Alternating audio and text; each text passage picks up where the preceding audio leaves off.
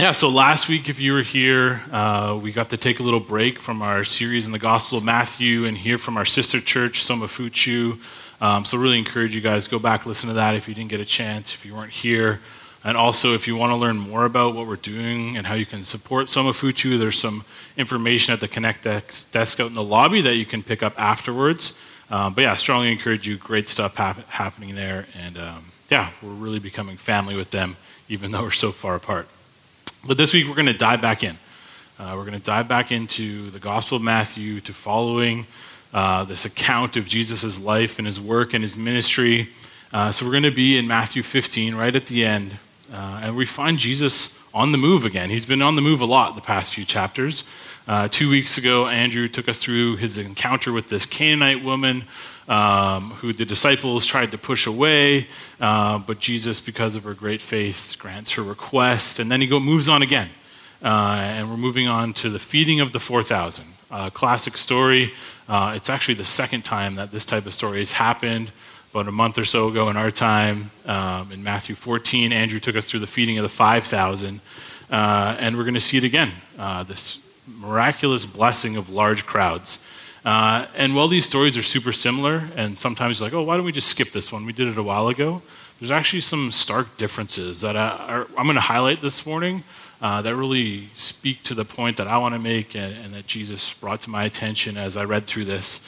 But the main point today, the big idea, the only thing you need to pay attention to, is this call for us to live in such a way that we need Jesus every day. And that's what I want to keep coming back to. I want us to walk away from this morning thinking about how we are going to rearrange our life to force us to be more dependent on Jesus. So hopefully that's a little bit scary. Um, it was challenging to me as I thought through it this week. Uh, so let's pray for us, and then we'll uh, dive into the text. So, yeah, Jesus, thank you for this space um, that we really get to come to and carve out to honor you, to give you glory, uh, to let your Spirit speak into our hearts. So, Father, I pray that as we go through your word today, uh, that it'll come alive, that your Spirit will actively push into our minds, into our hearts uh, so that we can leave from here challenged, encouraged, hopeful uh, for the work that you're going to do with us. Amen.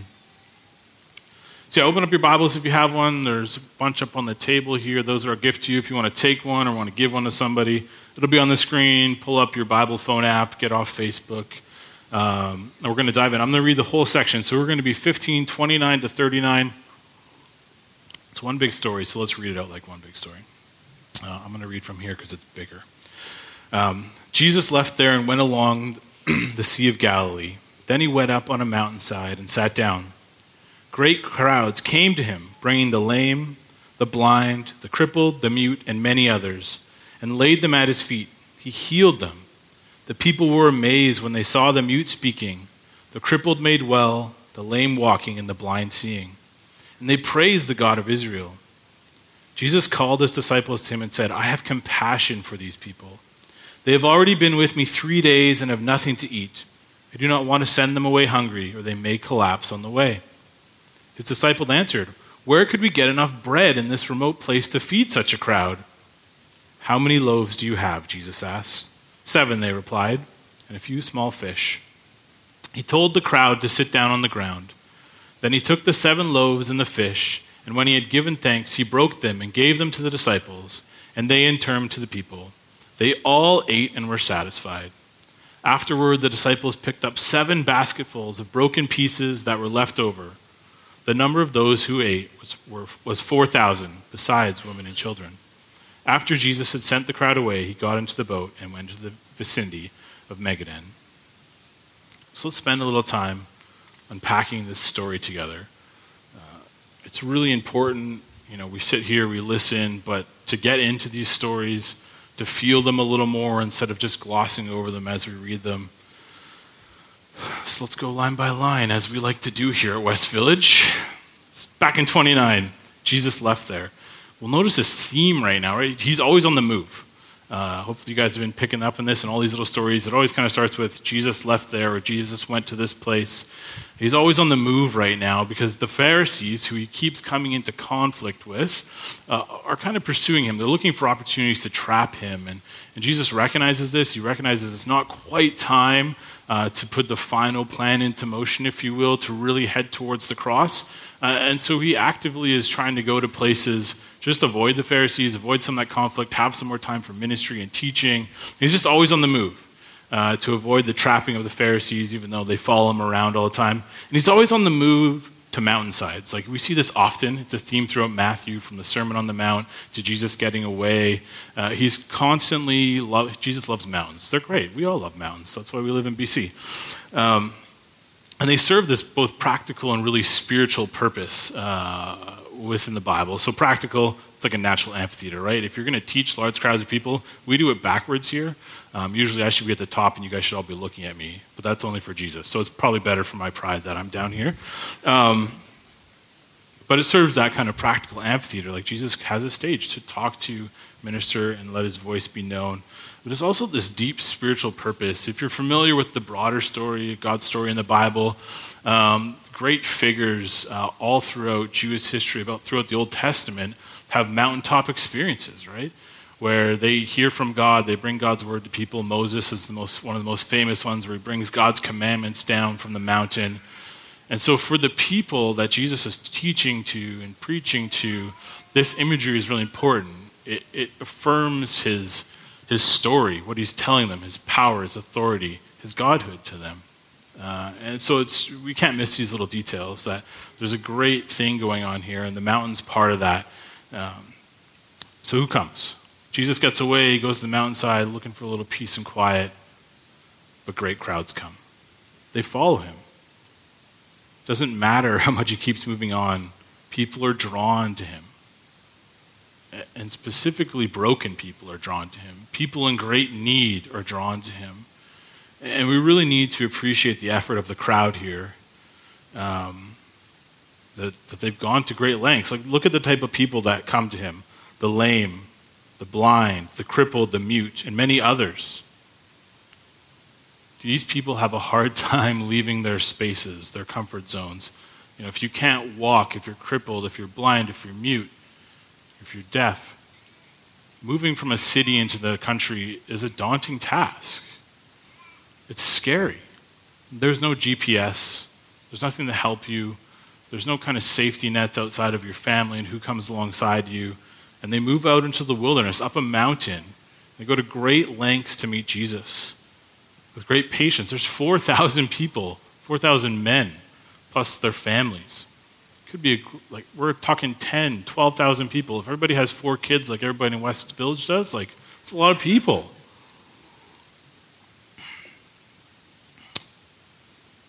But they must. They must do this. Because they get there, they are laid at the feet of Jesus, and he heals them. He makes these lowly people whole. They come, they lie down, they take that posture of humility, and he makes them whole. And they believe deeply that he could overcome anything and that he could heal them. And they were amazed people were amazed. And how could you not be? Like, take a step, step back. Um, I love doing this this week, putting myself in the story, right? Imagine being that person that can't see or can't walk or is just crippled by pain and suffering. And your life is just agony. You're kind of an outcast of society. You can't contribute much. You always must be supported by others. Um, you know, you're kind of stuck in your own little block, your own little world. Uh, but you hear this message. You hear this Jesus guy you know he's close, but he's just left town. You gotta go follow him. Finally, you get to the mountainside. There's all these other people there, and you're like, oh, I'll get in line. I'll wait. I'll stand in line. It says they're there for three days as Jesus heals them. They sit there and they patiently wait, and you get closer and closer and closer to the front of the line. Eventually, you get to see Jesus. He's just right there just can't take your eyes off, off him. You hear people praising and shouting as, as they're healed, as this amazing act happens again and again and again. And finally, your turn comes. Can't help but just lay down in front of Jesus. You're exhausted. You're at the end of yourself. Your body's riddled with pain and disease. And you just say, Lord, I believe. Heal me. He does. And the crowd cheers and they praise him. You stand up, your sight is clear, you can hear, you can talk, you're free of pain. And you go get to join this vast multitude that just experienced Jesus' power. How could they not? You know, it says they praised the God of Israel. How could they not? The first thing that hit me as I read this story this week is we can't let the extraordinary things we read in the Bible become ordinary. We can't just glaze over this story and look for the three things that I need to apply to my life. Sometimes we just need to sit and be like the crowd and praise him for what he did. So hopefully that helps us just start to put ourselves in the mindset of the crowd. Get into this story, feel it, live it, um, be moved by it, and appreciate first the great effort they went to, and then the great humility, humility that they come to Jesus with. Right? They were patient. They weren't demanding. They waited and waited and waited to get a taste of Jesus and His power and His kingdom, and participate in that. They risk a lot, right? For some of these people, they might not be able to make it back to where they live without the power of Jesus, right? They could literally be dying in the wilderness because they run out of food, there's no McDonald's, there's no SkipTheDishes, they're stuck out there. They can't just, they could be on the side of the road and the crowd will pass them by unless Jesus shows up, heals them, and provides for them, as we'll see later on. So that's the crowd. That's who we see in the first part of the story. Second part, verse 32 to 34, we see a different, we see a different audience, a different character in this story. It's, uh, it's Jesus and his disciples. So let's look at this from verse 32. So he calls his disciples to him.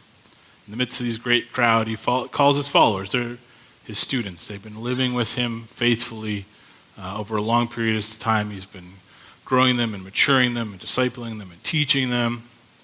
Uh, and, and, we know that Jesus has great power in and of himself. And he wants the disciples to partake in this, though. He wants his disciples to help him. And I really encourage you, go back and listen to Andrew's ser- uh, sermon on feeding the 5,000, because uh, it really shows the proper response of helping Jesus and giving to Jesus um, from the disciples. Um, they got this right the first time. Uh, and that story really highlights how Jesus takes our meager things and makes much of them uh, out of this posture of humility and faithfulness. So go back, it's on our website. It's probably just entitled Feeding the 5,000 because we're really creative with titles around here. Um, but this story, the response is different. It highlights this heart posture that I'm going to get into later on. Um, so just mark that, though. Mark that in your brain that there's something different going on here with the disciples. Uh, but let's get distracted by Jesus for a second, because that's a really good thing to be distracted by. Uh, this is probably my favorite part of this, this whole section. It's where Jesus says, I have compassion for these people. I do not want to send them away hungry, or they may collapse on the way. I have compassion for these people. Think of the just the beautiful picture of the Lord, the God of the universe, who became a man for us, so he could have compassion for us, so he could empathize with us and know what's going on with us. He understands what it's like to be human. He understands what it's like to be hungry and tired and dirty and sore and at the end of yourself. And he has compassion on them. This picture was just so sweet um, that I kept coming back to it as I went through my notes and I'm like, oh, I just want to stop here. Uh, I just want to rest here. Rest in this picture of Jesus, and I want us to just feel that feel that compassion that He knows you know, it may not be starving on the side of a mountain, but He knows your difficulties, He knows your struggles and your risks. He has compassion on you. He wants what's best for you in this moment. Um, and He knows what's best for you. It's a really sweet picture. Back to the disciples. So Jesus says, I have compassion on them.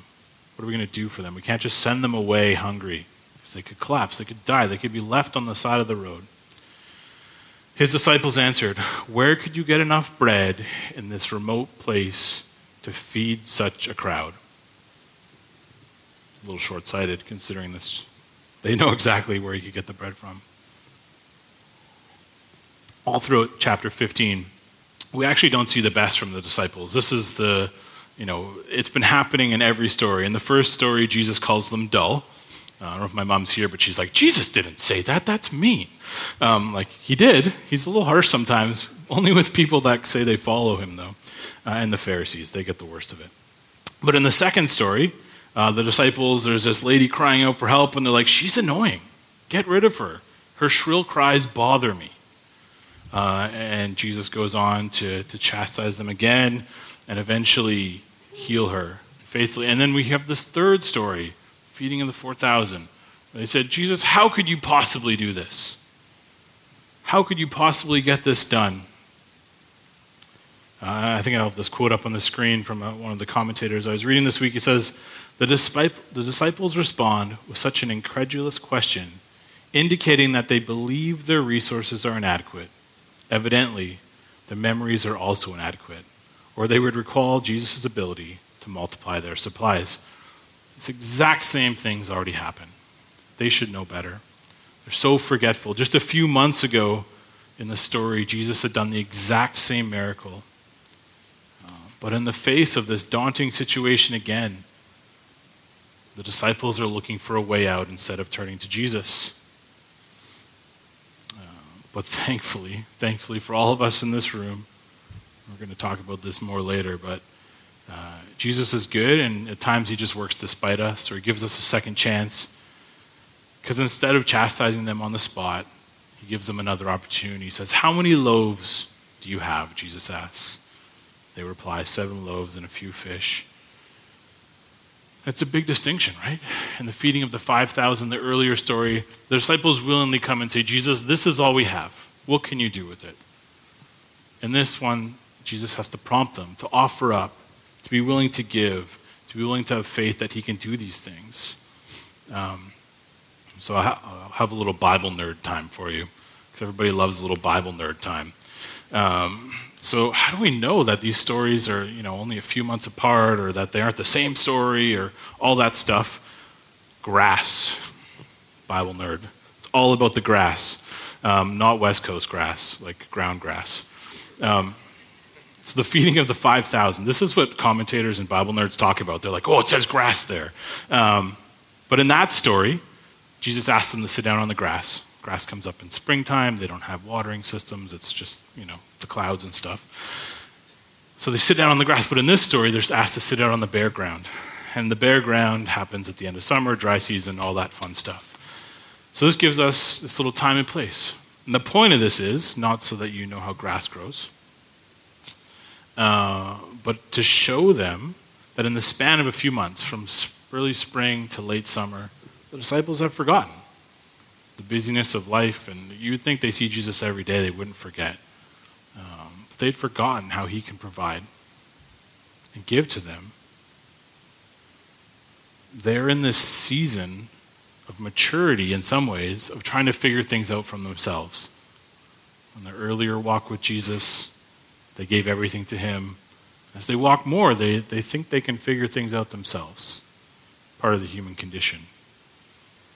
They don't want to force themselves to depend on Jesus. They still want to solve problems themselves. We're going to hit that more later. Let's keep going through the story. Finally, we get to the last part of the story. We've seen the crowds, we've seen the disciples. Um, let's focus on Jesus. This is part three, verse 35 to 39. He told the crowd to sit down on the ground.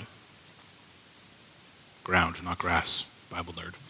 Um, but the, the word sitting here is actually the word that I want to draw our attention to. And not all of us are going to spend hours and days diving into Greek and terms, and that's what Andrew loves to do. Um, but it's actually this picture of sitting is the picture of reclining at a grand feast or at a festival. Um, there's a, a, luxury to it. Uh, it's like a wedding feast. We're going to recline there. We're going to enjoy it. Uh, we're going to partake of the abundance of the host and the guests. We're going to just have a grand time. And it's a word that invokes this feeling that they're not just kind of lining up and they're going to have a little morsel, but that they're going to come participate in, in a grand feast. It's going to be a celebration. It's going to be amazing. It's going to be fulfilling. It really gives this picture uh, that we see later on in the Bible of the grand feast of heaven, right? Heaven is described like a wedding feast, and this kind of invokes that, that this meal with Jesus points towards something that is great and good to come. We miss that so often in this simple little word sitting on the ground. Get that picture, right? Jesus comes and the crowd calms. This is a lot of people. They recline on the ground and they prepare. They've just been healed, right? Like they are already feeling exuberant. They're hungry. And Jesus says, Sit, let's have a feast together. And he gives thanks this powerful but simple reminder that God is the provider of and sustainer of all, and He breaks the bread and the fish. And they, the disciples start handling it, handing it out. They still get to participate in it despite their doubt, which is amazing in itself. And then they all ate and were satisfied. This is not just a snack or a light meal, this is ample abundance. This is God's fullness and generosity on display. They all get to leave that place fully healed with full bellies to go back to their homes and their lives. And like I said, this is like eight to 10,000 people from a few loaves and some fish. It's truly a miracle. We can't forget to stop and be amazed by that. This isn't, you know, our, our little feast of crackers and, and juice that we're going to have later on to celebrate communion. Um, this is heartily eating in abundance. For people that have been there for three days, their supplies have run out, but Jesus provides. And afterwards, the disciples picked up seven basketfuls of broken pieces that were left over. Jesus brings abundance. There are leftovers. Everybody was satisfied and then some. And even though the disciples doubted, they get to partake in this abundance. They get to see it firsthand. They get to participate in this great work of Jesus. That should be encouraging to all of us.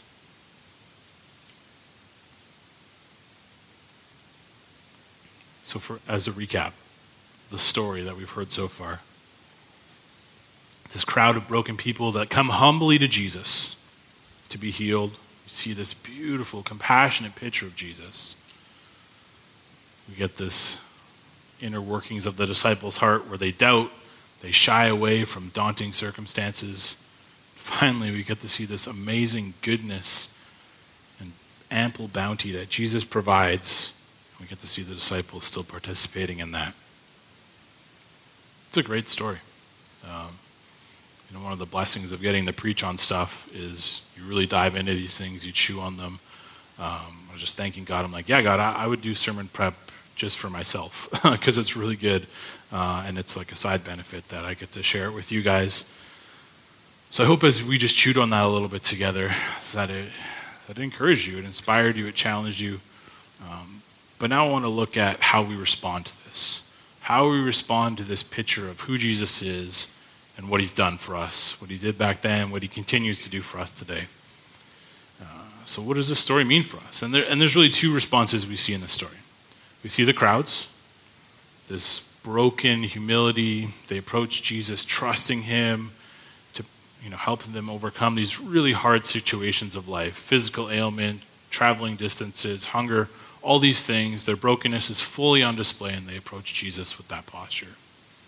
And then we see the disciples people walking with Jesus every day, you know, vocally his followers, vocally his, you know, they're identified as his disciples, his students. And we see them forgetting and doubting Jesus, even though he's shown over and over again what he can do. Um, may not be a big surprise, but we're going to talk about the disciples and how my guess is most of us in this room have more in common with them than the crowds most days. I, I know I do. And their response is really how could we possibly do this? How could we get this done?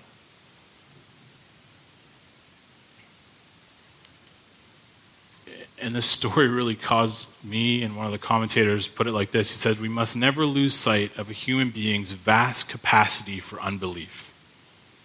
We are really good at forgetting and not believing in what jesus has done for us. And i want to acknowledge that the disciples this isn't their always their posture. This is a season in their life. And for us we have various seasons in our life where we go through these doubts and unbeliefs and shying away from daunting tasks. Because we know, just the past spring, the disciples had faithfully followed Jesus, and their posture had changed. I want to talk about that. I want to recognize that the longer we walk with Jesus, the longer you've been on this journey of being a Christian, of sitting in sermons, of being in community groups, of being in DNA groups, um, you will start to recognize these seasons of doubt in your life and these areas of doubt in your life. Uh, and we need to be aware of them and we need to take action to, to overcome them, uh, to move them from areas of unbelief to belief. So the disciples are trying to avoid a situation that seems undoable. And I want to examine our own lives now. I want to ask some questions of us now that I've asked of myself, and I want to ask of you guys uh, to see if there are these areas. And I've picked three. There's probably a whole bunch more, um, but I view everything through my life lens because I'm selfish and sinful. We'll get to that later. Um, so the question is what do we avoid that allows us to not trust Jesus? Are we, as we go through these, ask yourself, are you in a season of doubt in these areas? It's first of the three finances, because we always talk about money around here. Jesus did too. We're in good company. Question Do we build our budgets needing Jesus to show up? Is there a risk taken in them? And do we give so generously to West Village, to others, to people in need, whatever it is, that it hurts a little bit? That there's a risk involved in it. We, you know, for, forego those things that we desire uh, for Jesus' sake? Take that risk. An example of, of there are many families in West Village uh, come to mind that they've decided to be so generous and to live on such a tight shoestring budget. Um, they do this because they need to depend on Jesus at every paycheck, then, right? They need him to show up time and time again. Uh, and they've taken this posture because it allows them to praise him every time he provides. That risk, that daunting task of living tightly, actually allows their faith to grow, their relationship with Jesus to become rich and full and active as they are constantly going to him to provide and to show up. So if that's kind of tugging at something in your heart, the question I, I want to ask us, I want you to ask yourself is are you, are you in a season of life where you have stopped depending on Jesus in your finances? Could be all of us, could be some of us. Think through that. Think through what you're denying yourself by not relying on Jesus. There's a richness there that we avoid by depending on ourselves and not Him. Next area call it family planning. Uh, do we plan our family size around how much we can handle? I have friends that aren't Christians that go, oh, can never have more than one kid. This is kind of our culture these days, actually. Do we actually say, no, we're going to have more? I think West Village, we do say we're going to have more. I don't know, everybody has four or five kids, so. Um, but do we have that plan saying, I could never do more than one? That would take up too much of my time, be too challenging. Maybe we do have a bunch of kids, and we say, okay, here's my schedule. planning it out like this. Couldn't add another possible thing to it. Because then I wouldn't have enough me time, downtime. There's, this is obviously a, a balancing subject that depends on person, but I find this in myself that I want to say, no, let's uh, say that's our time. Can't have another event at our place. But every time we say yes to that, I don't want to do it, get to the point of doing it. And it's just this rich moment of Jesus saying, Yeah, thank you for being faithful. Thank you for depending on me for energy and strength. Uh, it's awesome. Here's a prickly one. Uh, do we take our kids and send them to a school we think will be the safest and best for them because we don't want to deal with the garbage they're going to come home with? Or are we willing to maybe put our kids in a school that has the bad kids? Making my life a little more challenging, maybe a lot more challenging. I'll use myself and my wife Kirsten as an example of this one. So we were pretty intentional in this area uh, right from the get go. Um, maybe me more than her. I always wanted to have four kids. She may have been done after two or three. Um, we're having five, just kidding. Not, not having five. Um, but we knew that Jesus would use the chaos of our life and of having that many kids, you know, that close together, they're all two years apart, um, that we would continually have to go to him. And he would use that to refine us. Kirsten was writing her testimony out yesterday, her story. Um, and she was like, Yeah, actually, that has been one of the most refining things over the past eight years of my life is working through my identity issues with my kids. Um, she thanked me the other day for making her have four kids. Uh, but it was just this, this moment, and I've been reflecting on it a lot lately, of God has used that in amazing ways. Uh, the chaos of that. Like we get to the end of ourselves often, and it's either yell in frustration or stop and pray, and they probably both happen equally. But it's been such a rich thing that chaos, that getting to the end of ourselves, that taking on daunting situations uh, with our children. And the same thing happened when we decided where we were going to send our kids to school. We talked about all the different options, and you know, we took the easy one because it's right down the road. But we recognize that sending them into public school system means they're going to bring junk home with them. They're going to get exposed to stuff, and it's scary. We have this conversation almost every week that oh, Miles is now saying this thing or seeing that thing, or he wants to go to this kid's house. Uh, and we need to pray often that God will, one, protect our kids, but also that we trust that He is powerful enough to heal them from whatever they're exposed to. Um, and it's this ongoing struggle, but we need to go back to Jesus again and again and again um, uh, because these things. So we could have made choices to avoid this chaos. We could have left kids. We could have, you know, done different schooling things. Uh, but I firmly believe we would have missed out on this richness of His grace, of coming to Him in dependence in the midst of these hard things. Um, you can, and Kirsten would speak to this way more than I would if you ever want to talk to her about this, but it, it's been just amazing growth in her life through this journey. So I encourage you, if you're in the midst of, man, did we have too many kids? Or, man, we made the wrong decision here, or this is really hard, talk to me, talk to her. Um, but the examination question for us here uh, is Are you in this season of life where your family plan is so dialed in, so to the T, that you can work it out, that you can enact it without Jesus? Is your life so scheduled and planned that you've, you know, you've made it just to the edge of what you can take? I would encourage you to push yourself over the edge so that Jesus can catch you. The third area mission. This idea that if we say we follow Jesus, the call on us is to go and make disciples who make disciples, to spread the good news of Jesus out and around to all. So, what area, what areas of your life are the mission no go zones for you? I'll be missionaries to my neighbors, my friends, and my family, but not my coworkers or my coworkers, but I'd never talk to my neighbors. Just want to chill out at home, shut my doors, and hide. What's off limits for you? What area are you not faithful in obeying that command of making disciples?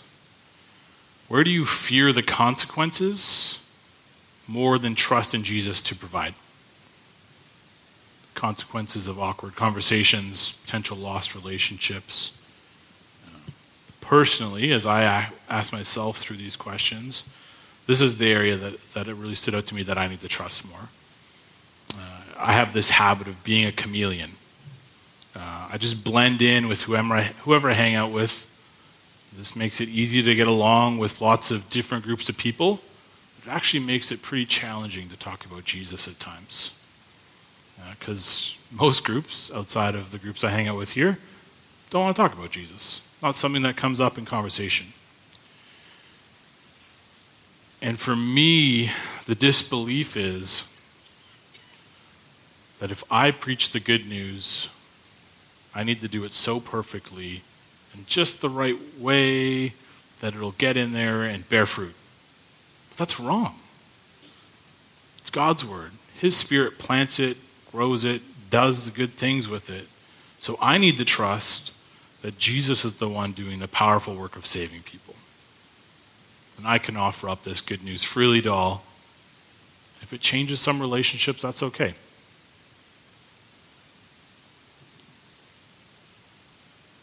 So the question we ask our hearts are Are we so comfortable in our relationships that our fear of losing them is greater than our desire to make Jesus known? There's a hundred other areas. We could spend all day talking about places where we don't take risks. But those are the three that stood out to me. Hopefully, they resonated with you guys in one way or another. So the question becomes why do we do this? Why are we so forgetful of the powerful work that Jesus has already done in these areas or that we hear stories of in these areas? You know, we're reminded again and again and again that Jesus is powerful and wants to work in us. It's because we're self centered sinners. We're just a mess. Look at us. We're a big mess. Uh, and we're just riddled with this disease of sin that makes us want to do things our own way, that makes us think that we know best. Jesus cures us from this disease, which is amazing, um, but we just return back to those sinful habits again and again. Uh, we forget who Jesus is, just like the disciples did. In some ways, we don't even have to feel bad. They literally lived with him for three years and they forget. Um, we get it way easier. But we have this habit. I don't know if it's churches today. My hunch is it's just Christians throughout the ages of letting Jesus save us from our initial brokenness, right? We come, we're broken, we meet him, we hear that sermon, we interact with that friend, and they preach the gospel, and it's amazing, and I need that, and I can't save myself. And then we move on. We mature. We read the Bible more, and we're like, okay, I got this. I can figure out the rest on my own. This is the habit, we, the pattern we see in the disciples in these stories. First feeding story, they come, they offer it all. Second one, they've matured a little bit, they've walked with Jesus a little further. And they say, okay, how are we going to figure this out? We can't figure this out. Jesus prompts them, gives them another opportunity. As humans, we always want to be the heroes of our own story. I know everybody, we have this Gospel Foundations course, and they're all writing their stories this week, and they're all going to share them this afternoon as they get together for Gospel Foundations. Uh, and the number one thing I tell people when they're writing their story is make Jesus the hero. Because we always want to make ourselves or our spouse or this church or that preacher or this book, we want to make something else the hero of our story. But Jesus demands that He's the hero. He's the one that saves. He's the one that defeats sin and death. He's the one that makes us whole again. He's the one that heals. He's the one that provides. So, how can we trust in Jesus and not ourselves? How can we make this a habit in our lives? I'll go back to my big idea that we started out with. We need to live in such a way that we need Jesus every day I made it rhyme so that it'll stick in your heads. Don't forget it. But we need to build areas in our lives where we need Jesus to show up. It doesn't need to be every area in our life. We can take baby steps here. But we need to take these risks that cause Jesus to grow us and mature us, that cause us to lean into that relationship, to be utterly dependent on Him. You know, we need to have that extra kid. We need to start fostering or adopting. We need to let our family plan open up to the point where we need Jesus to show up because we want to depend on him more. We need to give that crazy amount of money away, buy that person in need a car, invite someone into your suite for free, whatever it is, take that risk so that every day you can be reminded to depend on Jesus. Maybe it's as simple as inviting that coworker over for dinner. Maybe it's as simple as hanging out in your front yard instead of your backyard so you can see your neighbors walk the dog. But taking those risks for a mission. We all know the things that we avoid. They're trickling up in our minds and our hearts right now. It's the Spirit at work. That was my prayer for this morning as I was praying through this. That'll give us one area, just one, that we can take a little more risk in for the sake of getting to know Jesus better. And don't be afraid of failure, because we get to live life with the belief that Jesus conquered sin and death. We know the ending to the story. He wins. We get to walk out in that hope. And it's amazing. We know that one day there'll be a place with no more sin or sorrow or pain or death. It's kind of a little picture of what this feeding was like, right? They've just been healed, they've been made whole, and then they're provided for in a feast, and that's a little picture of heaven. We get to live with that picture in our minds. And finally, have hope. Jesus did a great work here despite the disbelief of the disciples. So if you're feeling guilt or shame because you've been ignoring that area, whatever it is, have hope. Jesus is still pursuing you and asking you to join with him in his work and his mission and his ministry. He wants to do great things and He will do them despite our unbelief. He wants us to participate, though, because it's so good for us. It's good for our hearts, it's good to praise Him. I'm so thankful as I thought through that, that He offers us that second chance, and the third chance, and that fourth chance. Because we're going to need it. We're broken sinners. So let's turn our attention to how the crowds respond. And this is the place I hope that we can all live out of. It's a hard place to be at times, but I hope we can. But they know that Jesus can do great things, and they come to him in broken dependence. They approach him as sick, broken. They're just, they absolutely need him. And they trust that he'll be the one to provide. In some ways, these people had no way home. They exhausted all their resources to get there. And Jesus was their only hope. They lie down in front of him. It's from this humble place of brokenness and humility that Jesus makes them whole again. He wants to make us whole again. So we come to him, we face daunting situations, and we say, Jesus, I can't do this. I'm in over my head. I need you to show up, provide, to heal, to let your power be known. This is what he wants for all of us. He wants us to approach him in humility, approach him knowing that he can do great things, come to him every day needing his power to live, and bring every daunting task to your life to him. For some of us, that's just getting out of bed in the morning. I recognize that. So, those areas that I talked about, you're like, I can't even think that far. Just have a hard time getting through my day. Start there. Start there. Bring that daunting task of getting up, getting ready, going to work, whatever it is, to Him and say, Jesus, I want to depend on you in this area. I want to see your power so I can give you praise. Uh, I'll call the band up as I conclude. So, as we close, my encouragement to all of us is to look at our lives and ask, where do we need more risk so that we can have more Jesus? Where do we need more risk so that we can have more Jesus? For those of you in here that know Jesus already, you need to trust that He is powerful enough to overcome your doubt and your fear in those areas. He will provide and is bigger than anything that you can imagine. For those of you that don't know Jesus, that are on this journey with him, come like the crowd. Lay down your life and ask him to heal you. He is compassionate, he's good. He knows what's best for you and offers it freely. For all of us, go and live in such a way that you need Jesus every day. I'll pray for us. Oh, Father, thank you for this great picture um, of your character, of your compassion, of your goodness. Yeah, I thank you that you know the human condition, the human heart, and that you work with us despite it so many times.